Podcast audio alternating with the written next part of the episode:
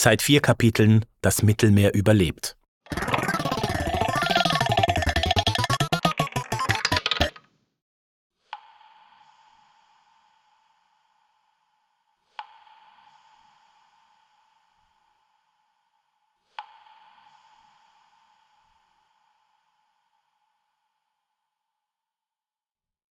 Nach dieser Lernerfahrung haben sie meine Mutter ins Frauengefängnis geschickt und mich ins Männergefängnis.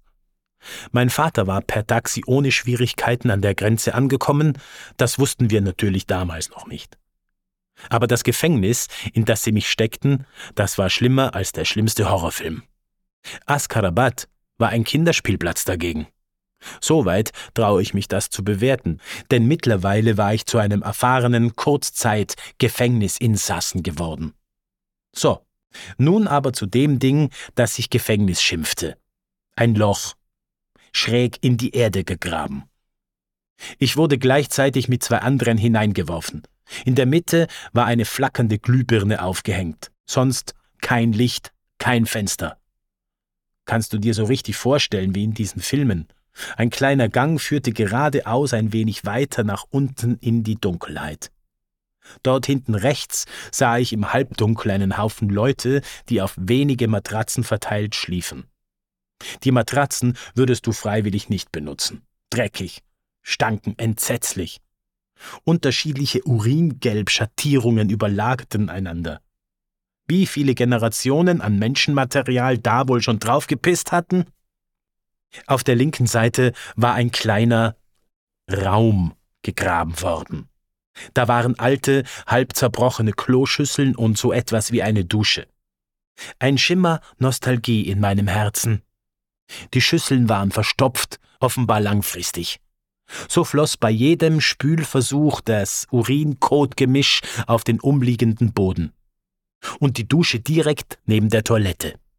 Hier war sogar heißes Wasser verfügbar, wenn sich jemand duschte, floss das Duschwasser zur Toilette und beförderte sämtliche Rückstände in die Luft. Es stank unglaublich. Ich blieb einfach bei der Eingangstür sitzen. Dort hatte ich wenigstens so etwas wie Licht. Ich musste zwar aufs Klo und war sehr müde, aber ich wollte mich nicht auf eine der Matratzen legen oder die kaputten und verstopften Kloschüsseln verwenden. So saß ich einfach da, nach einigen Stunden brach ein großer Streit unter den Flüchtlingen bei den Matratzen aus. Sie schrien einander an und prügelten sich. Weshalb? Keine Ahnung. Ich wusste nur, dass ich besser Abstand halten sollte. Als sich der Streit gelegt hatte, kam ein junger Mann auf mich zu. Er schien so alt wie ich zu sein, aber er war schon seit einem halben Jahr ohne Tageslicht in dieses stinkende Erdloch gesperrt. Ich merkte schnell, dass mit ihm etwas nicht stimmte, er schien verwirrt und irgendwie nicht ganz da zu sein, und er erzählte mir zehnmal hintereinander seine Lebensgeschichte in Kurzfassung. Immer wieder wollte er dasselbe beginnen, von seiner Kindheit, von seiner Flucht. Er war offenbar psychisch krank geworden. Durch das Gefängnis? Weiß ich nicht. Aber ich war mir sicher, wenn ich hier wer weiß, wie lange festsitzen würde, wäre ich nicht besser dran. Niemand in diesem Land kennt mich. Meine Mutter ist in einem Gefängnis irgendwo anders, und ob mein Vater es zur Grenze geschafft hatte, wusste ich auch nicht. Niemand weiß, wo ich bin. Niemand kann was machen. Ich habe keine Papiere außer die, die mir die Polizei abgenommen hat. Warum sitze ich hier überhaupt fest? Ich hatte doch gültige Papiere. Da begann Panik in mir hochzusteigen. Was, wenn ich hier bis zum Ende meines Lebens festsitzen würde? Ich bin doch allen egal, was kümmert es irgendwen da draußen, ob hier ein Flüchtling, ein Afghane mehr oder weniger im Drecksloch hockt? Ich bin hier unten ohne Handy, ohne Geld, ohne Möglichkeiten. Was kümmert es irgendwen da draußen, ob hier ein Flüchtling mehr oder weniger im Drecksloch hockt? Gürtel und Schuhbänder haben sie uns auch genommen, damit wir uns nicht umbringen können. Aber was kümmert es irgendwen da draußen, ob hier ein Flüchtling mehr oder weniger im Drecksloch stirbt? Du weißt, dass ich freigekommen bin, sonst hätte ich das Buch nicht schreiben können. Wahrscheinlich waren es nur ein paar Stunden insgesamt. Ein Polizist ist hereingekommen und hat mich nach draußen geführt. Dort haben sie mir meine Sachen zurückgegeben, meine Papiere waren in Ordnung, ich wurde freigelassen. Meine Mutter auch. Das Frauengefängnis war ganz in der Nähe. Ich war unglaublich erleichtert. Ich hätte dort unten keine Woche überstanden. Wir haben dann den Schlepper angerufen und ihm alles erklärt. Er hat uns beschrieben, wo wir hingehen sollen. Wir sind ein Stück weit von der Polizeistation weggewandert und dort hat uns dann ein kleiner Schlepper abgeholt. Anscheinend waren wir schon fast an der mazedonischen Grenze, weil wir zu Fuß unterwegs waren. Der Schlepper führte uns diesmal aber nicht zu unserer altbekannten Hausruine, sondern zu einem Bauernhof. Dort wohnte ein alter Mann, ein Bekannter des Schleppers. Wir haben ihn bezahlt, damit wir im Schuppen zwischen den Geräten übernachten durften. Und dort haben wir unseren Vater wieder getroffen, der ohne Probleme hier angekommen war. Außer uns war eine Familie aus Afghanistan da. Pigmentfleck war ein Pashtune und etwa 40, die Frau erst 20 Jahre alt. Und einen Säugling hatten sie dabei. Der Mann hatte einen großen roten Pigmentfleck auf seiner linken Gesichtshälfte, daran kann ich mich noch genau erinnern. Pigmentfleck stammte aus der Oberschicht und konnte einige Sprachen sprechen. Pashtu, Dari und Urdu. Problemlos konnte er deshalb mit allen Schleppern sprechen. Und wir waren sehr froh, als Pigmentfleck uns fragte, ob wir mit ihm in einer Gruppe gehen würden. Ich denke, er war genauso froh, weil sie nicht sehr schnell gehen konnten und wir auch nicht. In diesem Schuppen haben wir zwei Wochen lang gewohnt. Nach und nach sind immer mehr Flüchtlinge einzeln oder in kleinen Gruppen hierher geführt worden. Insgesamt waren wir dann 20 Flüchtlinge. Langsam wurde es eng. Und der Besitzer verlangte, dass wir nicht in der Mitte am Boden schlafen, sondern zwischen den Geräten oder hinter den Kästen. Wir sollten schließlich nicht auf den ersten Blick entdeckt werden, falls die Polizei plötzlich da wäre und das Tor öffnen würde. Mein Schlafplatz war noch etwas spezieller. Ich lag mit meinem Schlafsack auf einer halb verpackten Rolle Stacheldraht. Hört sich zwar nach einem etwas unbequemen Ort zum Schlafen an, war es aber nicht. Also nicht so arg. In der muslimischen Tradition haben wir das nicht gefeiert, also habe ich nicht bemerkt, dass Weihnachten ist. Statt Weihnachten im Schuhkarton hieß es für uns Weihnachten im Schuppen. Aber Silvester, das kannte ich. Ich glaube, es war die letzte Nacht, die wir in dieser Scheune verbracht haben. Ich hörte ein lautes Krachen in der Nacht. Als ich aus dem Fenster sah, gab es am Himmel überall bunte Feuerwerksexplosionen. Aus der Ferne hörte ich Leute lachen und laut rufen. Und ich wünschte mir auch, wieder Spaß haben zu dürfen. In Sicherheit mit meiner Familie leben zu dürfen. Anzukommen. Solche Luxusträumereien halt. Dann legte ich mich wieder auf meine Stacheldrahtrolle, die mich sanft ins neue Jahr 2015 hinüberwiegte. Diesmal erspare ich euch die anstrengenden Details. Wir sind ja in den vergangenen Minuten schon oft genug kreuz und quer durch die mazedonischen Wälder, Ebenen und Eisenbahnstrecken gewandert. Diesmal wählten wir eine andere Route, die über drei Wochen dauerte.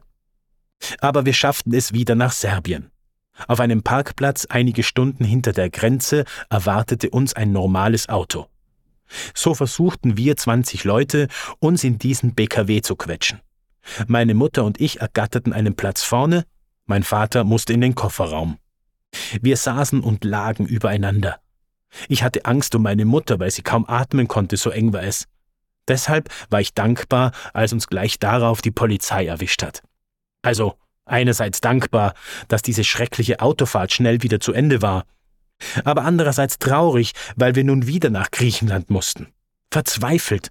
Was sollten wir dort tun? Wir hatten kaum noch Geld und unser erneuertes Aufenthaltspapier war abgelaufen. Wenn wir kein Riesenglück hatten, dass uns die Beamten in Griechenland wieder ein neues, einmonatiges Dokument ausstellen, würden wir mit Sicherheit im Gefängnis landen. Und diesmal länger als die unfreiwilligen Kurzurlaube, die wir bisher dort genießen durften. Viel länger. Die beiden jungen Polizisten, die uns erwischt hatten, forderten Verstärkung an. Bald waren zwei weitere Autos bei uns. Unser Schlepper hat währenddessen an der altbekannten Polizei da Gehirn weg Krankheit gelitten. Er tat so, als würde er nichts verstehen von dem, was die Polizisten ihn fragten. Nix checken, nix Problem. Leben gut. Naja, wieder mal nicht ganz. Sie haben ihn trotzdem festgenommen, in ein Auto gebracht und sind weggefahren. Wir mussten auch ins Auto einsteigen. Die 20 Flüchtlinge verteilten sich nun auf zwei Autos. War trotzdem eng. Zwei Jungs mussten in den Kofferraum klettern, weil wir vorne keinen Platz mehr hatten. Ich saß auf dem Schoß eines anderen Jugendlichen. In Griechenland hatte ich mittlerweile ein bisschen Englisch aufgeschnappt. Ich fragte den serbischen Polizisten, wohin wir fahren und zeigte mit den Fingern. Wie damals Resa, als wir die Mittelmeerfahrt überlebt hatten. Ich fragte, Serbia or Greece? Mit dem Finger zeigte ich in die Richtung der Länder. Ich wollte wissen, wo wir nun landen würden, um unseren nächsten Versuch zu starten. Aber der Polizist antwortete mir, No Greece, Serbia. Zuerst dachte ich, er hätte mich nicht richtig verstanden. Aber dann checkte ich. Der Typ will uns tatsächlich weiter ins Landesinnere von Serbien bringen. Tja, die Polizei, dein Freund und Helfer. Und Schlepper. Nach einiger Zeit kamen wir zu einer Polizeistation. Dort mussten wir unsere Fingerabdrücke abgeben. Aber nur mit Tinte, nicht digital. Serbien gehört nicht zur EU. Und deshalb war es nicht so schlimm. Weil wenn du in einem EU-Land deine Fingerabdrücke als Flüchtling hergeben musst, wirst du in einer länderübergreifenden Datenbank gespeichert und kannst nirgends sonst Asyl beantragen. Die schicken dich immer wieder dorthin zurück wie ein ungewolltes Amazon-Paket. Dann haben sie uns noch eine einmonatige Aufenthaltsgenehmigung für Serbien gegeben. Wir übernachteten auf dem Revier, weil es schon spät war. Am nächsten Tag überprüften uns die Polizisten. Bei der Aufnahme hatten sie uns gefragt, wie viel Geld wir dabei hatten. Das hatten sie alles in einer Liste notiert. Alle waren ehrlich zu den freundlichen Polizisten. Einer hatte 200 Euro, ein anderer 100 Euro und so weiter. Wir zum Beispiel hatten als Familie noch 300 Euro übrig. Das Geld hatten wir die ganze Flucht über in unseren Hosenbund eingenäht bei uns getragen. Zusätzlich war es in Plastik eingewickelt, damit es nicht nass oder dreckig wurde. Immer wenn wir etwas brauchten, haben wir es mit Glasscherben oder spitzen Ästen aufgeschnitten, etwas herausgenommen und wieder eingenäht. Und diese 300 Euro gaben wir freiwillig zu Protokoll an die freundlichen Beamten. Aber ein Mann beharrte eisern. Ich habe kein Geld. Der Polizist antwortete ihm, keine Angst, wir nehmen es dir nicht weg. Sag es ehrlich, wir müssen das nur notieren. Er wieder, nein, ich habe nichts. Und der junge Polizist lachte und meinte, dann hast du es halt irgendwo versteckt, auch egal, vielleicht ja hier und als Scherz nahm er die Kappe vom Kopf des Flüchtlings.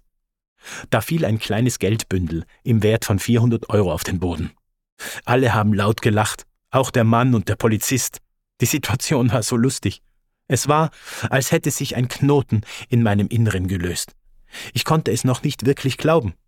Wir hatten es tatsächlich nach Serbien geschafft.